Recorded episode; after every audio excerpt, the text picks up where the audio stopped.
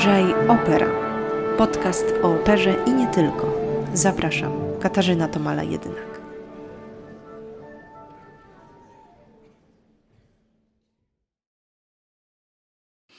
Wyjście do teatru to zawsze ogromna przyjemność. Prawda czy fałsz? To zależy oczywiście od samego przedstawienia, od naszego nastroju, nastawienia, towarzystwa i tym podobne.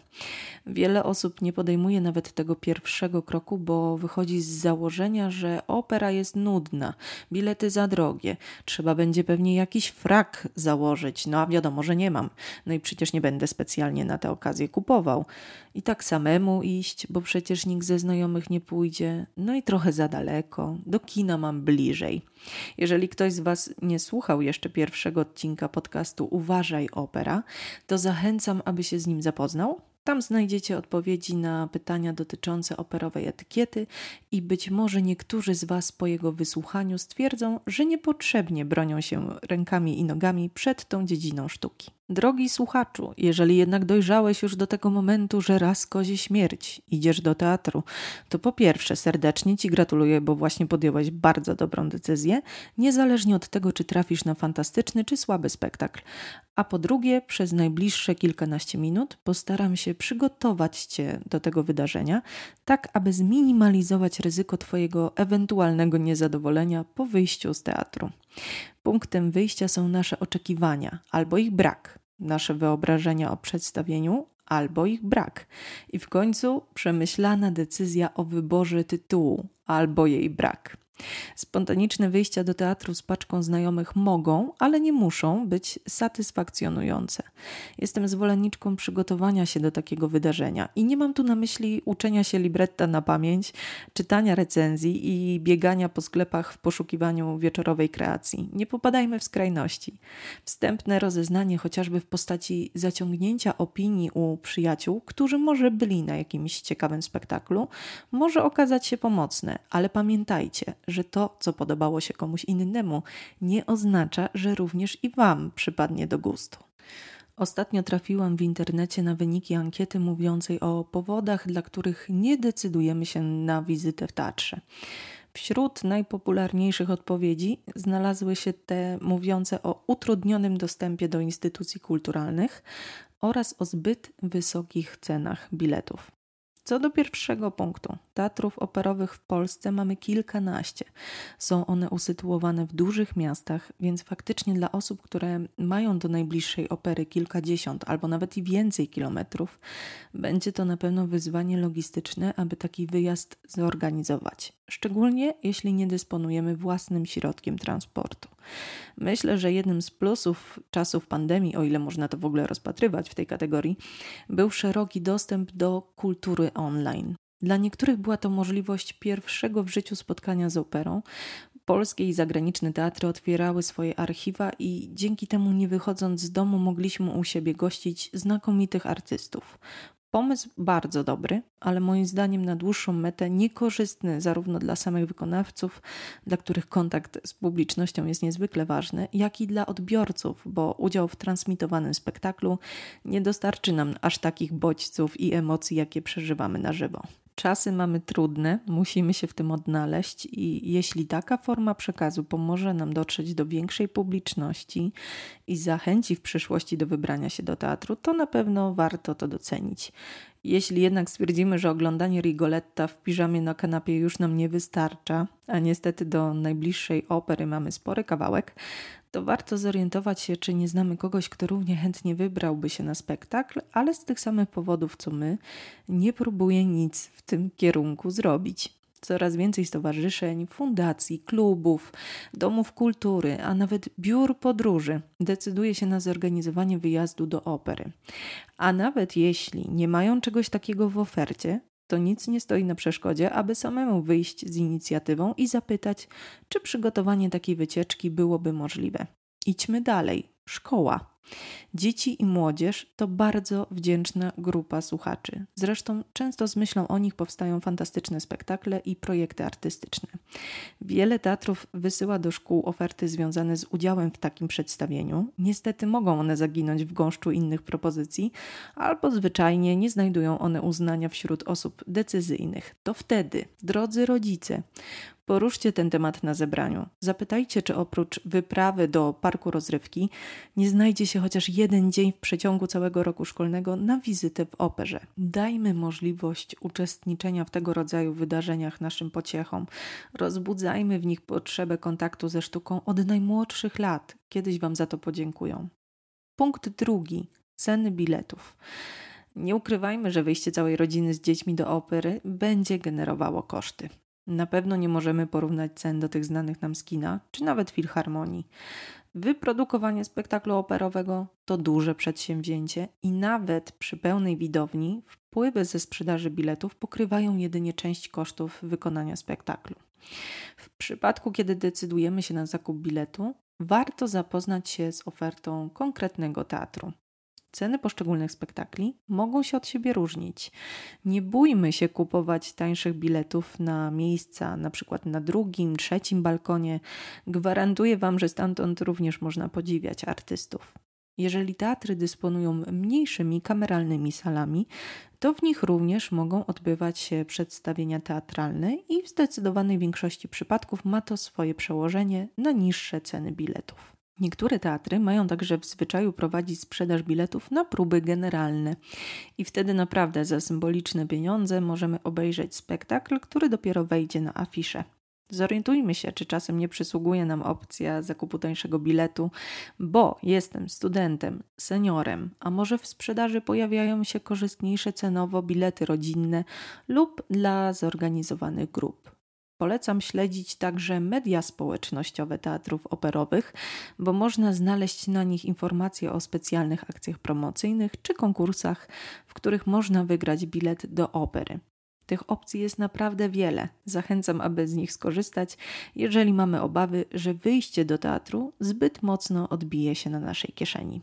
Muszę dodać jeszcze jedną bardzo ważną rzecz. Cena biletu nie zawsze będzie odzwierciedlać poziom wykonania.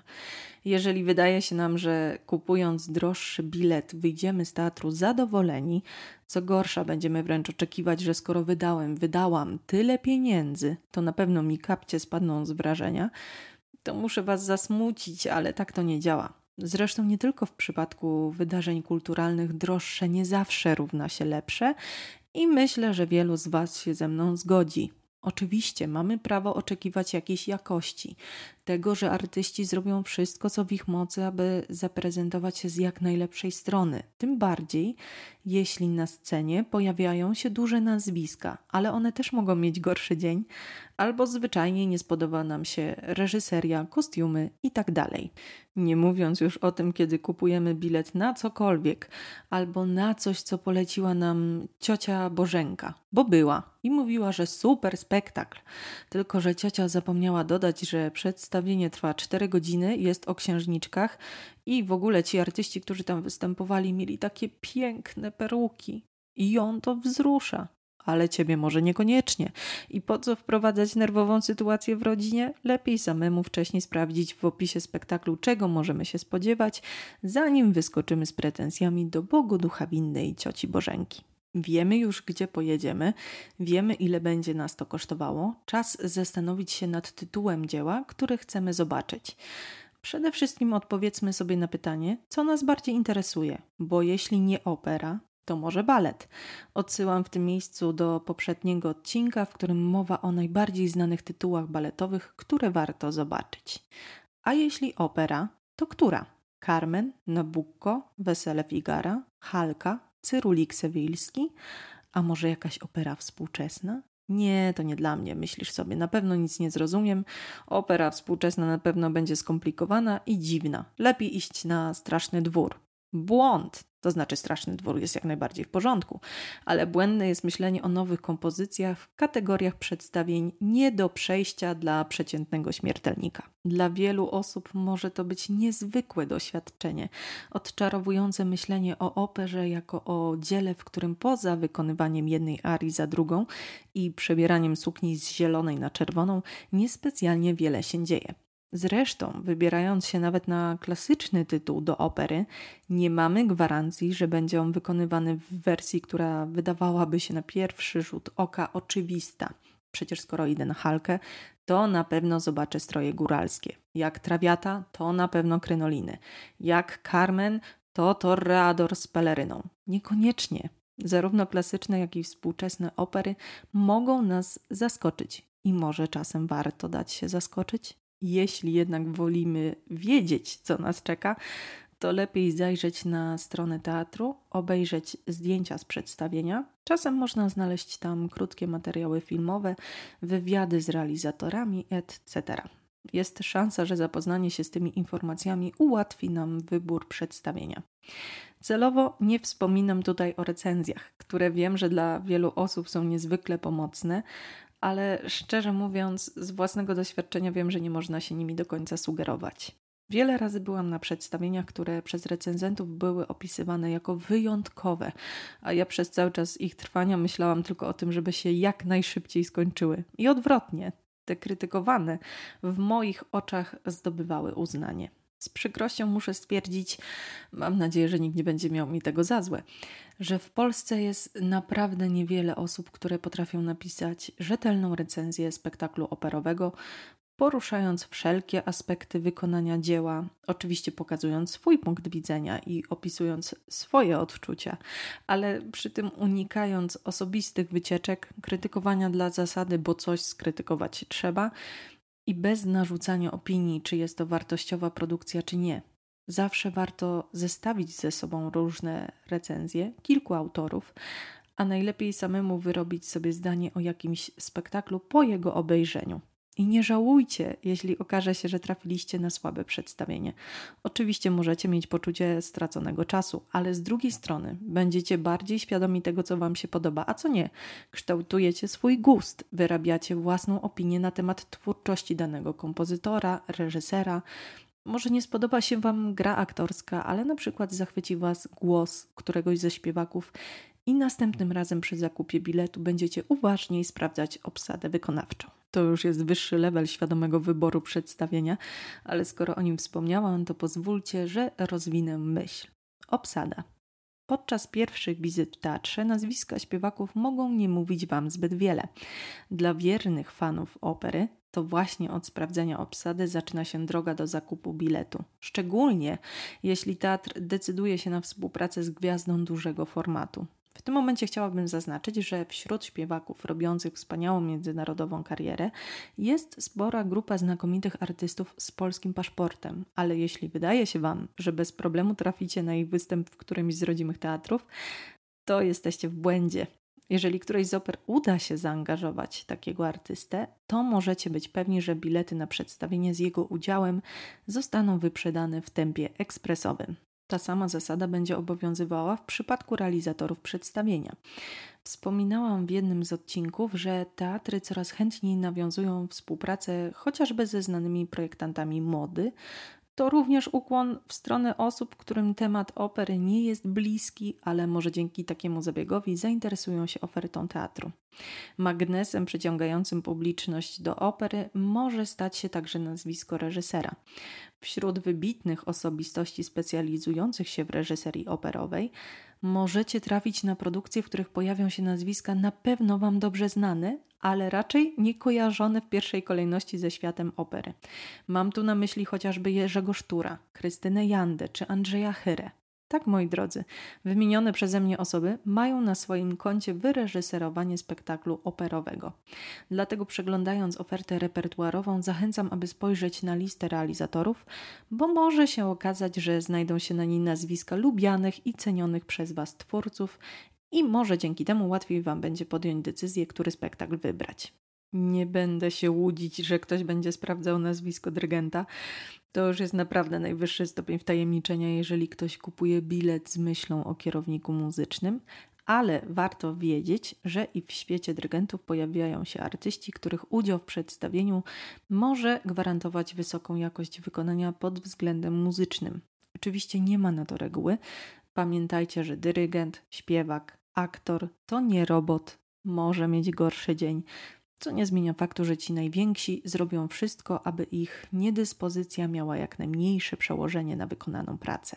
Teraz skieruję swe słowa do wszystkich tych, którzy wciąż obawiają się, że obejrzenie kilkugodzinnego spektaklu może ich przerosnąć i zwyczajnie nie mają na to nerwów. Aby na spokojnie wdrożyć się w klimat opery, proponuję wybrać się na przykład na galę operową. Teatry często mają w ofercie koncerty inaugurujące lub kończące sezon artystyczny, czy też koncerty sylwestrowe, podczas których usłyszycie zróżnicowany program, najpiękniejsze arie operowe, duety, uwertury z wybranych oper. Myślę, że tego rodzaju wydarzenie to dobry wybór dla osób, które planują swoją pierwszą wizytę w teatrze albo po latach nieobecności chcą do niego wrócić. A jeśli nie gala operowa, to może spektakl dla dzieci? Będzie na pewno krótszy, ale równie ciekawy. Co więcej, dzięki luźniejszej atmosferze, która siłą rzeczy tworzy się podczas tego typu przedstawień, poczujecie się pewniej w budynku teatru i może dzięki temu następnym razem zdecydujecie się wybrać na spektakl przeznaczony dla nieco starszej widowni. Podsumowując, nie bójcie się opery, ona nie gryzie. Istnieje duża szansa, że każdy z Was znajdzie coś dla siebie. Wystarczy określić swoje potrzeby i odrzucić uprzedzenia.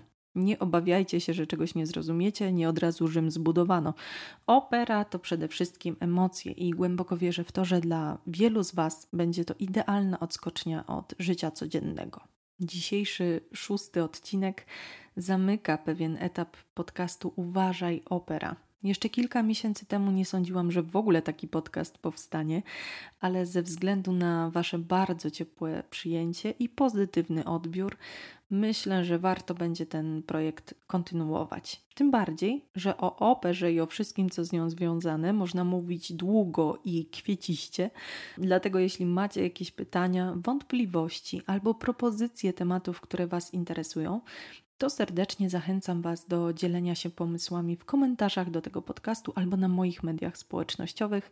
Na pewno się z nimi zapoznam i wykorzystam, przygotowując kolejne odcinki. Z tego miejsca chciałabym jeszcze namówić Was do zainteresowania się materiałami tworzonymi przez fantastyczną śpiewaczkę Agnieszkę Adamczak. Agnieszka jest autorką kulturalno-edukacyjnego programu o nazwie Operakcja, którego misją jest pokazanie szerszej publiczności, jak wygląda praca śpiewaka operowego.